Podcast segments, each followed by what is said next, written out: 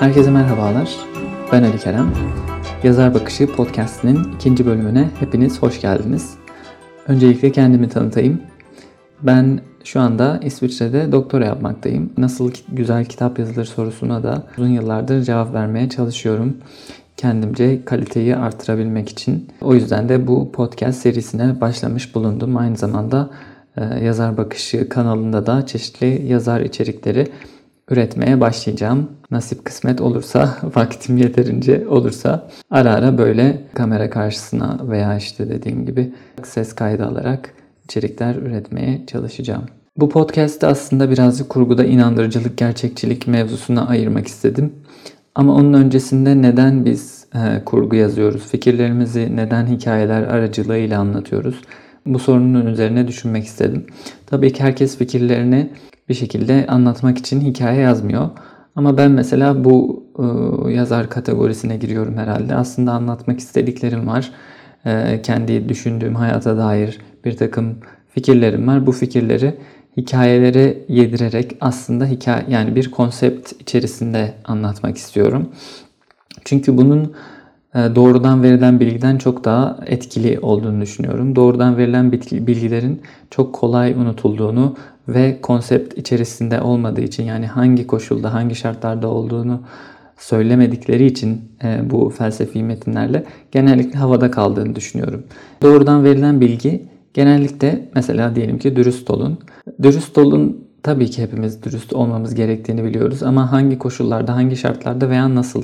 Yani burada yalan söylemeyi hani meşrulaştırmaya çalışmıyorum ama bazen doğrunun gizlenmesi de gerekebilir. Mesela hani doğrunun o anlamda ortaya çıkmaması da önemli olabilir. Kimi şartlar içerisinde veya birisi size bir soru sorduğunda ama verdiğiniz yanıtın onu üzeceğini bilirseniz mesela belki o durumda soruyu geçiştirmeye çalışabilirsiniz.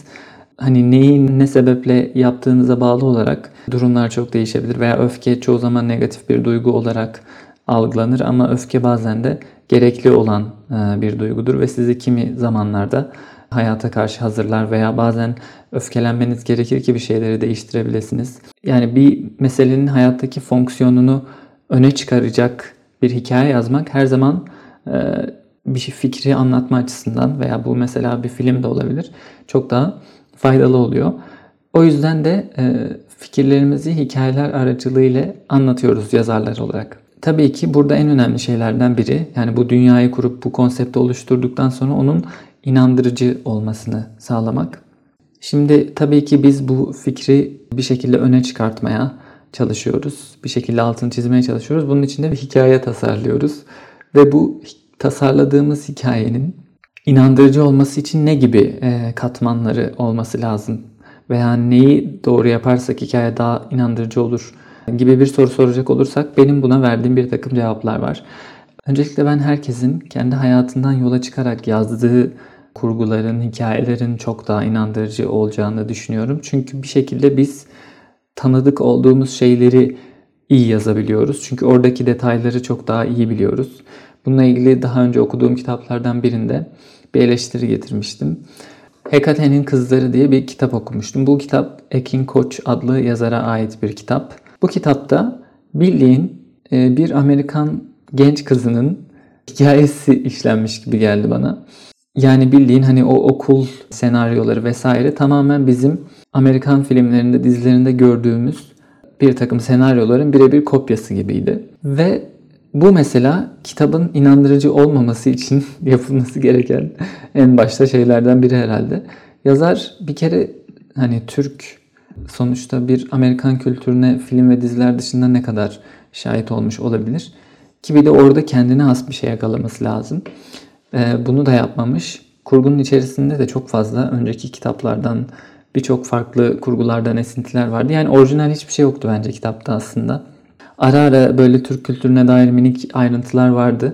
Ama genel anlamda bildiğiniz hani bir Amerikan kültürünü anlatmaya çalışan bir Türk. Bu tabii ki bence en önemli e, majör hatalardan biri. Yani en başta ben bu hikaye yazacağım demesi yanlış bir karar. Çünkü buradaki ya tabii ki hani çok araştırıp çok öğrenip bunu yapabilir. Ama ben genel anlamda hani bir yazarı en kolay yoldan inandırıcılığa götürecek şey ne olabilir diye düşündüğümde bunu mesela majör bir hata olarak görüyorum. Dediğim gibi çünkü bilmediğiniz bir şeyde detay veremiyorsunuz. Detay veremediğiniz için de e, kurgu sığ kalıyor ki zaten bu hikayede de olan oydu. Şimdi biz Türkiye kültürüyle büyüdüysek eğer veya işte Hindistan kültürüyle büyüdüysek eğer oradan çok uzaklaşmamamız gerekir diye düşünüyorum. Ben tabii ki hani her şey orayla ilgili olmak zorunda değil ama kendinden uzaklaşan, kendi geçmişinden uzaklaşan e, insanların yazdıkları çok e, insana dokunan şeyler olmuyor. Çünkü dediğim gibi iyi bildiğiniz şeyde farklı bir kıvılcım oluşturabiliyorsunuz.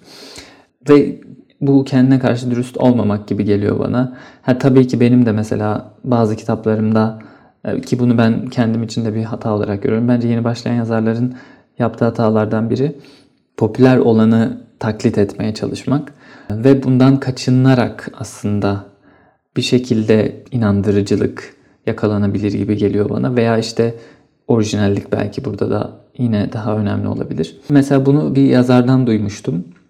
Neil Gaiman diye bir yazar şunu söylüyor inandırıcı hikaye yazmak için kendi geçmişinize ara ara gidip orada seyahat edin. Çocukluk travmalarınızı hatırlamaya çalışın.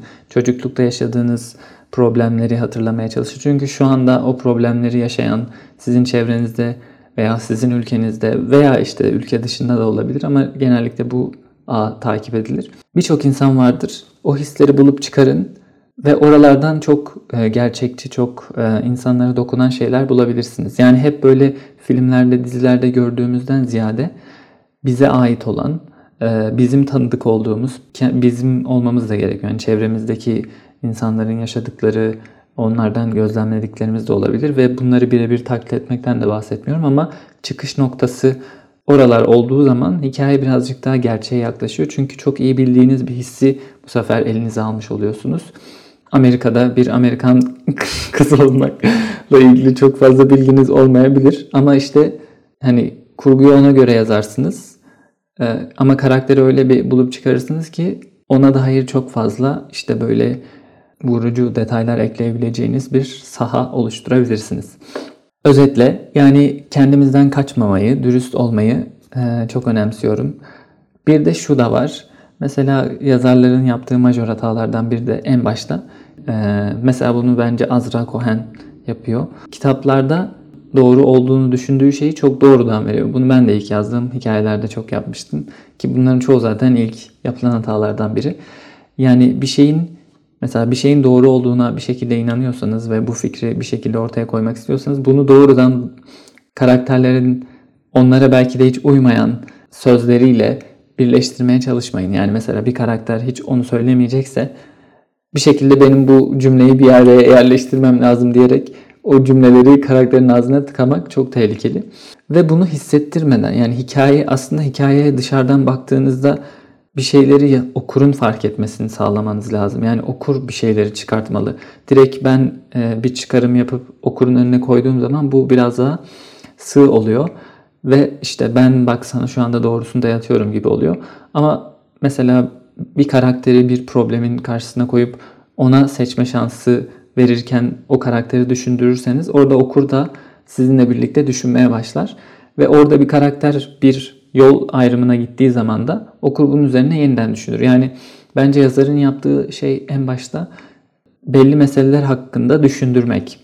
Bu mahşer izlerinde bir diyalog yazmıştım ve tamamen bu diyalog hikayenin içerisinden çıktı. Yani ben en başta bunu düşünmüyordum. Genellikle bu roman yazarken çok oluyor. Yani bir şekilde o kurgular sizi bir değişik fikirlerin içerisine sokuyor. Orada da ben mesela bu aile sevgisinin ne kadar gerçekçi olup olmadığını tartıştırmıştım mesela. Ve orada bir cevap da vermedim aslında. Sadece okurun bu mesele üzerine düşünmesi ve belki tefekkür etmesini sağlamak. Ee, neyi kastediyorum? Mesela biz ailemizi bir şekilde seviyoruz ama bu nasıl bir sevgi? Çünkü dışarıdan bir insan olsa burada her zaman o sevgi belli şeylerle sınanıyor ve ondan sonrasında seçilme oluyor değil mi? Ama ailede bunu yapmıyorsunuz. Çok sevmeseniz bile aileden deyip seviyorsunuz. O zaman bu mesela bir arkadaş sevgisiyle bir e, ne bileyim abi abla sevgisini kıyasladığın zaman hangisi daha gerçekçi gibi bir soru sormuştum. Ve bunun üzerine düşündüm aslında sadece ve okurda düşündürdüm. Şunu anlatmaya çalışıyorum aslında. Yani bu çok doğal bir şekilde hikayenin içerisinde geliştiği için e, orada eğreti durmadı. Ve o yüzden mesela özellikle en başta fikir içerisinde başlayacaksak yani önce bir fikir ortaya koyacağız ve bu fikri hikayenin içerisinde işleyeceksek eğer buna uygun hikayeyi düşünmek çok önemli. Yani ben bu fikri bir şekilde bir yere sıkıştırayım demek yerine bunu ben nasıl bir kurgunun içerisinde çok iyi anlatabilirim sorusunu sormak. Belki bunu bir roman yazıyorsanız her bölümde bununla ilgili fikirleriniz varsa bunu yapmak çok önemli. Çünkü en başta yapılan en önemli hatalardan biri de bu bence. Ki benim de çok fazla yaptığım ve fark ettiğim bir şeydi kendi yazdıklarımdan. Son olarak da şeyi söylemek istiyorum. Araştırma, detay vermek bir hikayede inandırıcı olması için en önemli şeylerden biri. Detay vermek için de araştırma yapmanız gerekiyor. Neden kendinizden yola çıkın dedim. Çünkü bazen araştırma yapmadan birçok detay verebildiğiniz konular oluyor. Ama eğer kendi alanınızdan çok çıkıyorsanız, kendi işte havuzunuzdan çok çıkıyorsanız bu sefer çok fazla araştırma yapıp o işin detaylarını o işin merkezinde olan insan kadar bilmeniz lazım ki o ufak detayları yerleştirip hikaye gerçekçi hale getirebilin. Çünkü en başta ne? Bir düşünce anlatıyoruz ve bu düşünceyi inandırıcı bir kurgunun içerisinde anlatmaya çalışıyoruz. Eğer okur o hikayeye inanmayı bir nebze bırakmaya başlarsa saçma tutarsız olaylar olduğu için bu sefer düşünce de e, anlattığınız düşünce de kıymetini yitirir. O yüzden araştırma yapmak çok önemli. Eğer uzun bir roman yazıyorsanız mesela her şeyin hikayeyle bağlantılı olması da gerekmiyor. Bazen hayatın içinden çok doğal olan ama o an hikayeyle bağlantılı olmayan detaylar da ekleyebilirsiniz. Bunu mesela şeyin filmlerinde çok görebilirsiniz. Nuri Bilge Ceylan'ın filmlerinde konuyla bağlantısız çok böyle hayatın içinden detaylar var ve onlarla çok fazla vakit harcayan bir yönetmen diyebiliriz. Ben mesela o kadarını mantıklı bulmuyorum. Ama e, bunun varlığı çok önemli. Yine dediğim gibi. Son olarak da şeyi söyleyebilirim. Tutarlılık çok önemli. Bu yüzden de uzun özellikle roman yazarken bu çok önemli hale geliyor. Karakterlerin tutarlı olması, aynı durduğu yerde devam etmesi veya karakterini değiştirdiyse eğer bu değişimin çok iyi işlenmesi. Yani şeyler yaşamış ve o yüzden değişmiş. Durduk yere karakterin hareketlerini değiştirirseniz bu çok ciddi bir mesela kurguyu yıpratan ve inandırıcılığı zedeleyen bir şey olur. Onun dışında işte olayların mantıklı olması lazım. Mesela yine yazarların yaptığı şeylerden, hatalardan biri yeni yazarların her aklına geleni yazması. Bazen mesela diyelim ki kurgu çatallanmaya gidecekse eğer orada durup acaba bundan sonra neler olabilir gibi böyle bir tarama yapıp onun içerisinden seçmek daha mantıklı. Yani birkaç senaryo yazıp onların içerisinden en mantıklı olanı seçmek, mantıksız olanların da neden mantıksız olduğunu düşünmek ve onları mantıklı hale getirmek için belki detaylar bulmak e, önemli olabilir.